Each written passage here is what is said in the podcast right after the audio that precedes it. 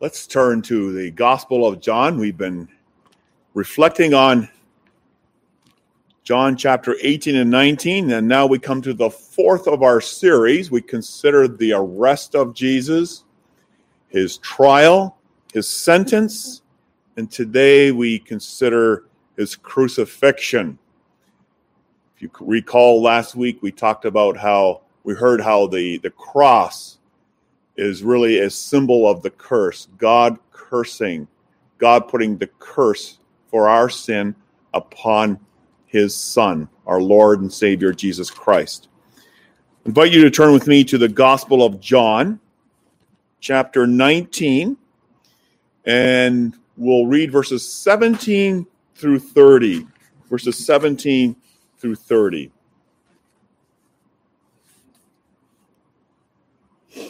Let's hear God's word. And he, as Jesus, bearing his cross, went out to a place called the place of a skull, which is called in Hebrew Golgotha, where they crucified him and two others with him, one on either side, and Jesus in the center. Now Pilate wrote a title and put it on the cross, and the writing was, Jesus of Nazareth, the King of the Jews. Then many of the Jews read this title, for the place where Jesus was crucified was near the city, and it was written in Hebrew, Greek, and Latin. And therefore the chief priests of the Jews said to Pilate, do not write the king of the Jews, but write this He said, I am the king of the Jews. Pilate answered, What I have written, I have written. Then the soldiers, when they had crucified Jesus, took his garments and made four parts, to each soldier a part, and also the tunic. Now the tunic was without seam, woven from the top in one piece. Then they said, therefore, among themselves, let us not tear it, but cast lots for it, whose it shall be, that the scriptures might be fulfilled, which says, They divided my garments among them, and for my clothing they cast lots. Therefore the soldiers did these things. Now there stood by the cross of Jesus his mother, and his mother's sister, Mary the wife of Clopas, and Mary Magdalene. When Jesus therefore saw his mother and the disciple whom he loved standing by, he said to his mother, Woman, behold your son. And then he said to the disciple, Behold your mother. And from that hour, that disciple took her to his own home. After this, Jesus, knowing that all things were now accomplished, that the scripture might be fulfilled, said, I thirst. Now a vessel full of sour wine was sitting there, and they filled a sponge with sour wine, put it on hyssop, and put it to his mouth. So when Jesus had received the sour wine, he said, It is finished. And bowing his head, he gave up his spirit. I'd like to reflect this morning on verse 30 with you. Verse 30, that's our focus, that's our text this morning. John 19, verse 30. So when Jesus had received the sour wine, he said, It is finished. And bowing his head, he gave up his spirit. Let's pray for God's blessing as we hear his word together. Oh Lord, we pray that you would open our hearts and minds by the power of your Holy Spirit. That as the scriptures have been read and as your word is about to be proclaimed, that we may hear with joy what you say to us today. In Christ's name we ask. Amen. So, John 19, verse 30 is our focus this morning, this afternoon. No, beloved in Christ, man boasts. He makes great boasts in his own accomplishments. Nations, think of nations and leaders, they parade their own greatness and their own arrogance as if they are quite something. And God from heaven, He sends a tiny little bug. He brings nations down. He humbles man. And the confidence of men, the confidence of nations are being shaken at its very core today. But you know what? God has his way. God has his way of sounding the alarm, doesn't he? He uses ways to wake us up to the reality of a far more deadly virus, as we've seen in the last few weeks. A far more deadly virus. It's far more deadly than the coronavirus. It's this virus called sin. And because of our sin in Adam, death comes to everybody. Not one person is skipped. And this deadly sin virus brings not just death, but brings eternal death. Think about it. When we disobeyed God in Adam, when we disobeyed God in the garden, we rejected God. We rejected his friendship with us. We became, as the Bible says, we became his enemies. We became strangers. And therefore, we see the consequences all around us today, do we not? Without a solution to this real problem, this is the real crisis, the crisis of sin. Without a solution to this problem, mankind has no hope. And God, God has the solution, doesn't He? He calls us to humble ourselves and to turn in faith to His King, to the King, lifted high on the cross. Yes, the one crucified, body torn, blood shed. We need a king, do we not? Who is willing, whose soul loves, who's also able to die our death, who can take the punishment in our place, so that we may have hope, sure hope, that we may live forever. And I declare to you today from God's word that Jesus is that king that you and I need. May we boast, not in ourselves, but in his accomplishments. That's what we focus on today, on the accomplishments of our king, the king on the cross. You see, it's from the cross. He, the king, he proclaims his word of victory. What is that word? It is finished. It is finished was his cry. In the word, in this word, it is finished, we hear two things. We hear that for us, first of all, his work is finished. All his work is finished for us. And second of all, he gave up his life. See those two things from verse 30 this morning. His work is completely finished for us. And he gave up his life for us. Please understand, when you read John 19, don't see Jesus as a martyr. We have many martyrs in our world today, but Jesus is the Savior. He's the only substitute, He's the only sacrifice. That's who He is. And there He cries out on the cross on our behalf, on the behalf of sinners, it is finished. You know, it's almost three o'clock in the afternoon Friday. Jesus had been on the cross now for almost six hours, beginning at nine in the morning, and now it's near three o'clock. And you notice earlier in our reading in John chapter 19, verses 17 to 22, Pilate wrote this title. He had this inscription written on the cross above Jesus' head.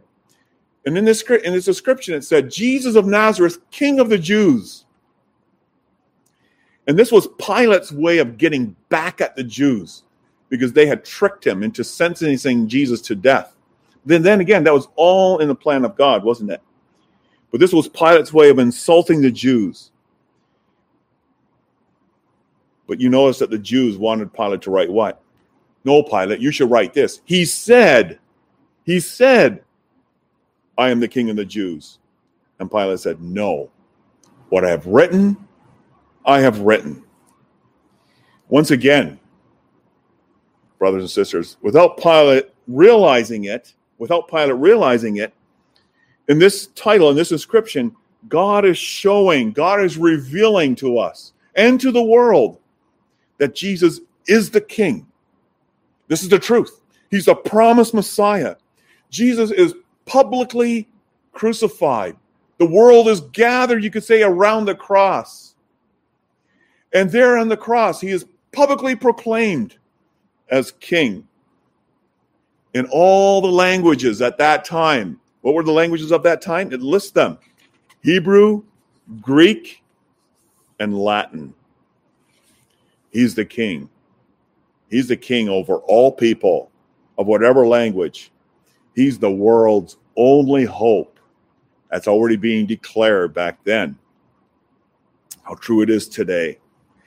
And now, in those final minutes on the cross, our crucified king, Jesus, you know, hell came to him on the cross. He was forsaken as no one else has ever been forsaken. And at that moment, he asks for refreshment. He asks for something wet to touch his lips. After all, he needs strength. Don't forget, he's truly human like us in every way. Yes, Son of God, truly God, but also truly human. And he needs strength to proclaim this word of victory so that all the world may hear it. His mouth is dry, his mouth is parched. He's hardly able to speak.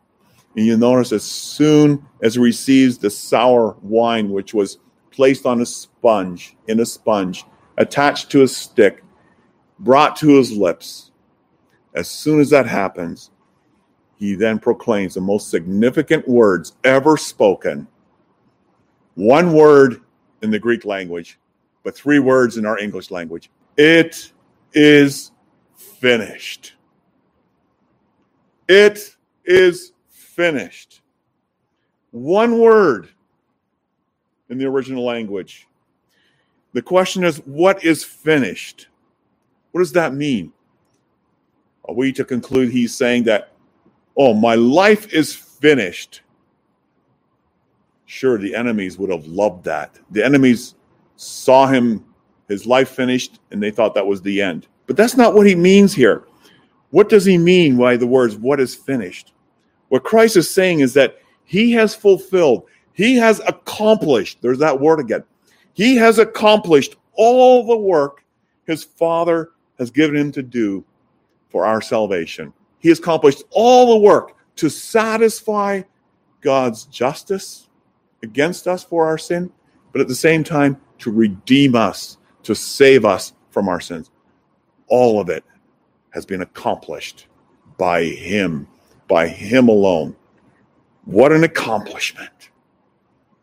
You know, His work wasn't given to Him suddenly at that time, it was already announced at the beginning of history, at the dawn of history. His work was announced already in Genesis 3:15. You can go to that passage, Genesis chapter 3. There we read the account of man, our first parents, falling into sin and man rejecting God and saying, No thanks, God, and man breaking that fellowship with him, that relationship with him, and bringing death upon himself. Yeah, death is God's punishment for sin. But God gave his promise.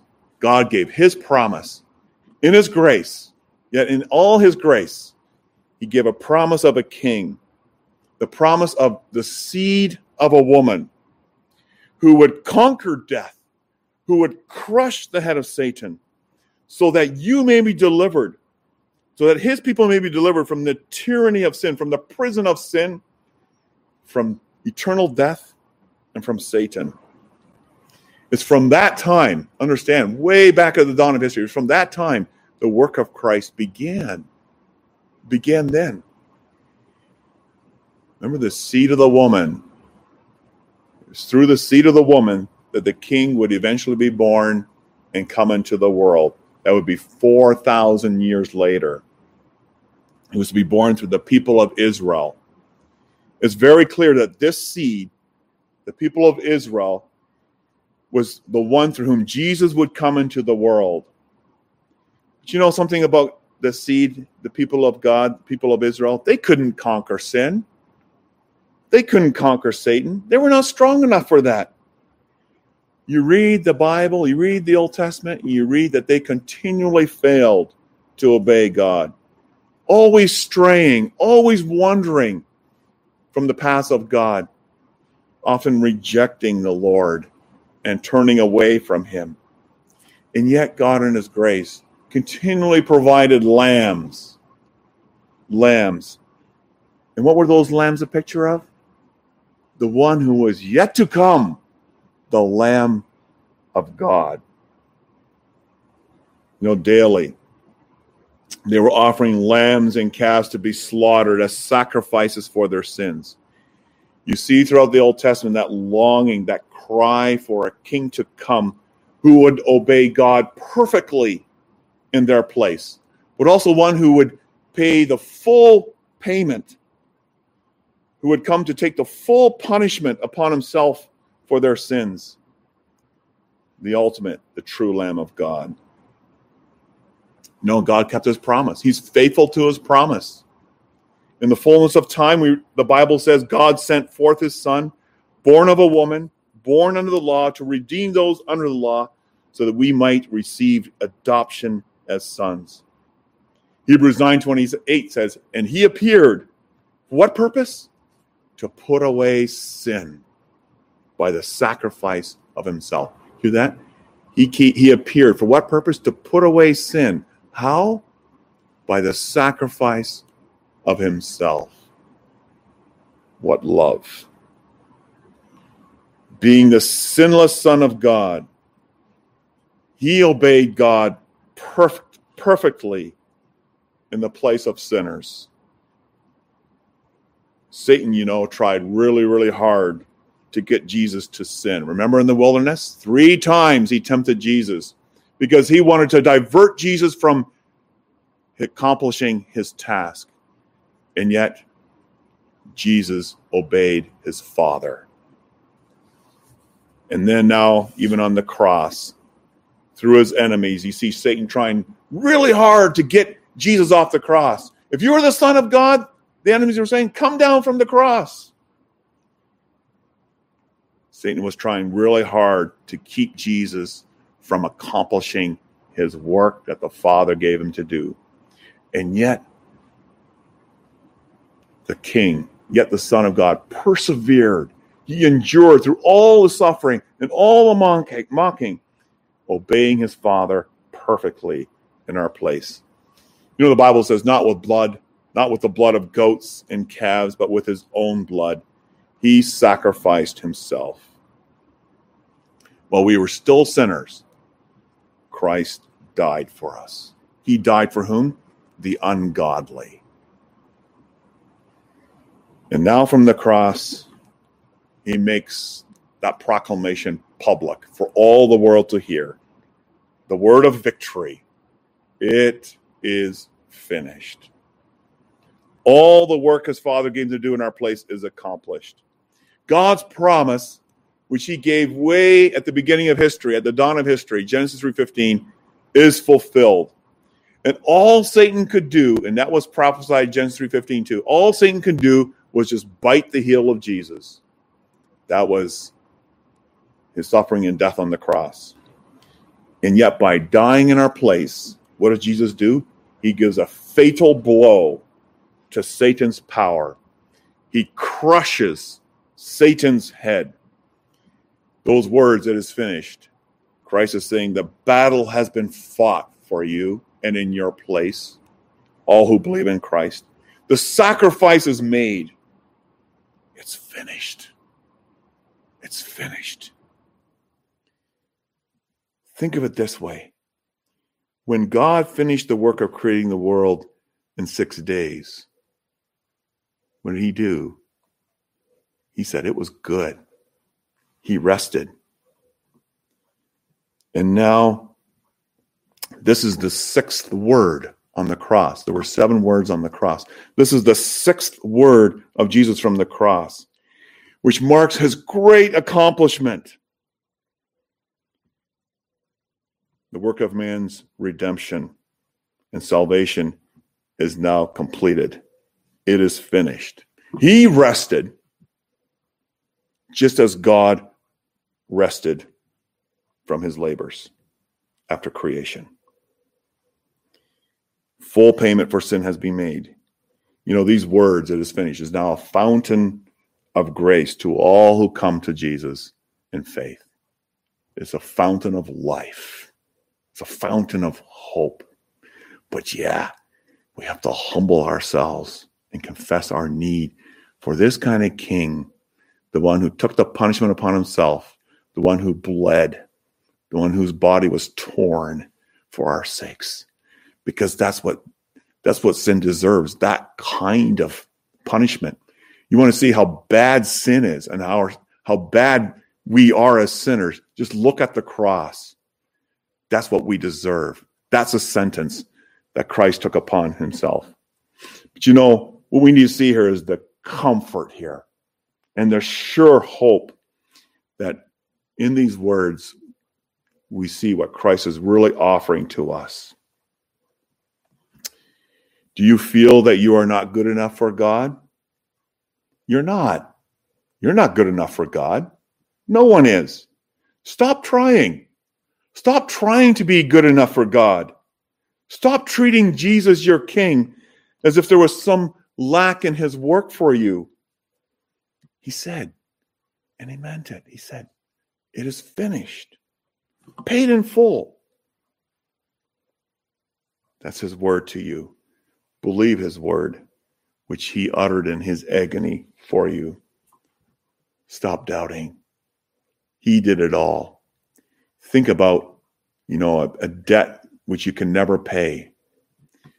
And Christ comes on the cross and we and he comes to pay the full debt of our sin. He not only levels our account, but he also fills it up with all the riches of his grace. It's finished. It's all yours through faith in him. It's finished. There's no more to be done, no more work to be done. Believe. You know, I'm reminded of the words of D.A. Carson. He says, perhaps, you know, if you doubt, or if you're afraid, or if you're struggling, or if you're overwhelmed with the sense of your own sin during these difficult days, be encouraged that it's not how much you faith you have, but the Lord Jesus in whom you place your faith. That's what matters. Because it's the Lord Jesus that silences your accusers. Look to him, not yourself. If you look at yourself, you only see sin. But you look to Jesus, you see the sinless one, the Lamb of God who takes away the sin of the world. He has not left any part of his work undone. Not one thing is missing. Not one thing is unpaid. If something was left unpaid, if something was left undone, then his work would not be finished and we would be in hell forever. There would be no salvation for anyone. On the cross, the king gives his shout of victory. It is finished, paid in full. Is it too good to believe that? You know what? It's the truth. It's the word of God. He offers himself to you freely. Salvation is free. It's free at the cost of his sacrifice for all who believe on him. Embrace him. He's your life. He's the only life. He's the only foundation. His sacrifice is the only foundation for living. His work is finished. But also, notice, his work is finished. That includes the fact that he also gave his life for us. See that in the last part of verse 30. Notice it's not only what he says, he backs up his word with what he does. he backs it up with action. He was faithful always to what he said. And you see that here too. He says, It is finished. And now we read As soon as he says those words, he bows his head and he gave up his spirit. Notice that. He bows his head. Why does he bow his head? Well, that's true that one who dies in that position like that, his head would just naturally droop. But I think there's more here. What he's wanting to show here is his own submission to the Father's will. He bows, he submits fully on our behalf to the Father's will. He has done all that the Father has given him to do, and now he gives it over to the Father by submitting himself to him in death. He offers himself. And bowing his head, we read, he gave up his spirit. What does that mean? This means that he gave up his life, he gave up his breath. There was no more breath left in him. Now you might ask, well, why doesn't it say, and he died? Why, is, why does John have to say it in this way and he gave up his spirit? Why not just simply say, and he died? But notice the wording he gave up his spirit. God has a reason for saying it to us in this way. He intended us for here to hear these words in this way. He gave up his spirit. He gave up, or you could say, he handed over his spirit. What that means is, in other words, no one took his life away from him, but he laid down his life. He's the one who gave up his life, as no other man or woman or child in history has ever done.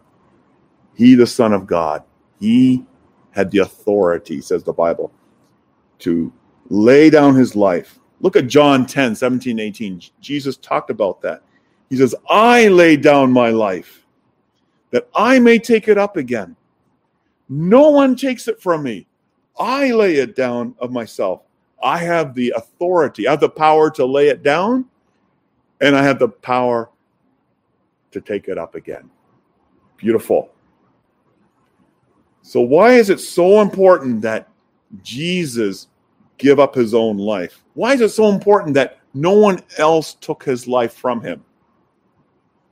Think of it this way if anyone else had put Jesus to death, then that person who put him to death would have contributed in some way to your and my salvation.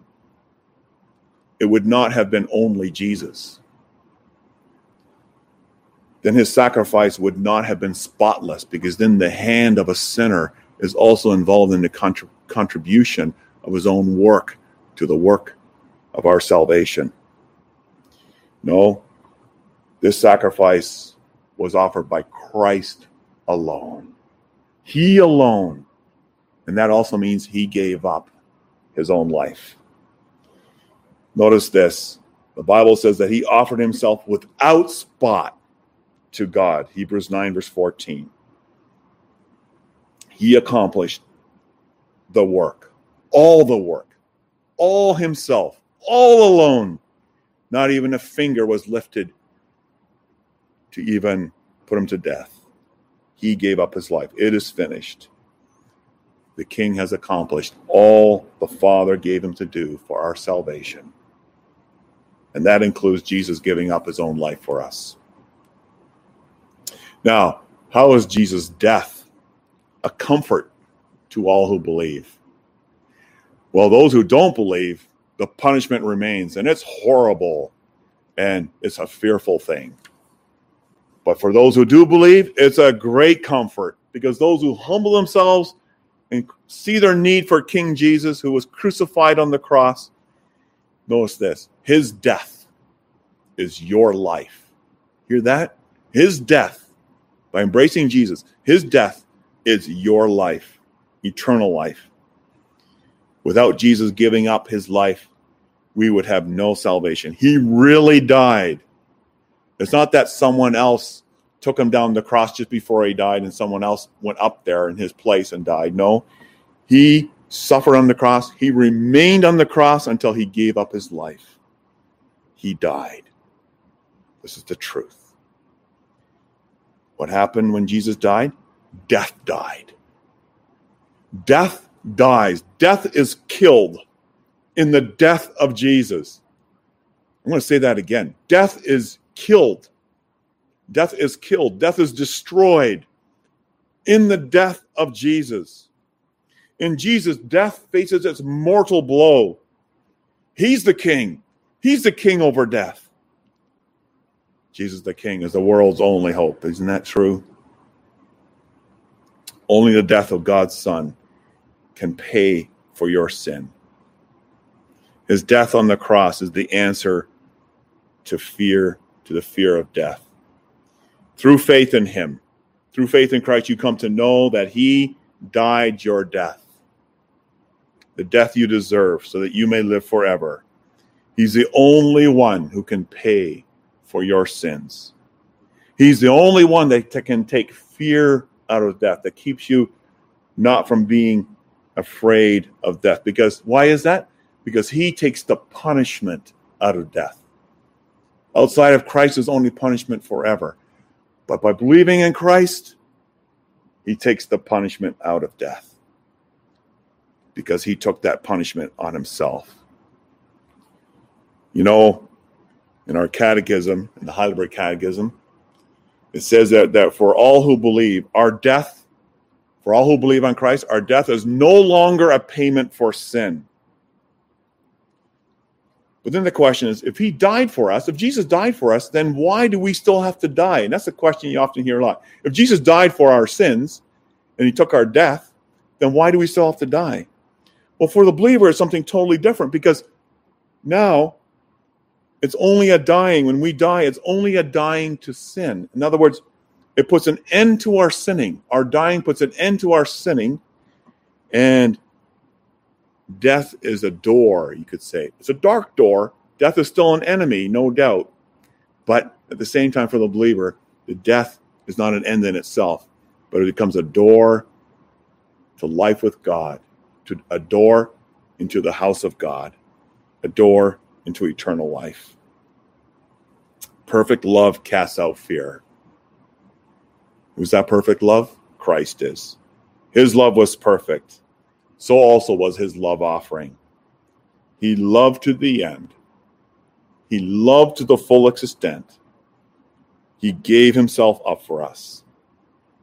The King on the cross proclaims his word it is finished. How do you respond? How do, how do we respond to this word from the cross? Don't respond as Christ's enemies did in that day. So many today want nothing to do with Jesus. They ignore him, they put him to the side, they reject him. And as they do that, they're really making their own bed in hell where payment for sin never ends. Either our sins are paid for in Christ or in hell forever. There's no other way either in Christ our sins are paid for, or it's going to be in hell forever. That's the only choice that faces the world. That's the that's the word from the king. Do you receive him? And his finished work on your behalf? Turn to him. Come to him in faith. He's the only hope. Turn to him in faith and in sorrow for your sin because it's forgiveness, the forgiveness of sin that we need. His death is life for you. That is for all who trust on him. Let us then offer our lives and thanksgiving and love to him for all that he has done for us. How can we not but offer ourselves to him in thanksgiving? You know, in conclusion, there's a lot of bad news out there. But this is a day of good news, the best news. Share it. Let's boast in the greatest accomplishment ever made for mankind. That's Christ. Let's boast in his accomplishments. Nations rise and fall, but the, to- but the cross of Christ towers over all times, over all the wrecks of time. This word remains true and endures forever and ever. Lift up the cross, lift high the cross. It's the only foundation for true living, for true for true assurance. Christ said, It is finished. It is finished. Think of these words from a hymn written by Philip Bliss. The words go like this Bearing shame and scoffing rude, in my place condemned he stood, sealed my pardon with his blood. Hallelujah. What a Savior. Hallelujah. Amen.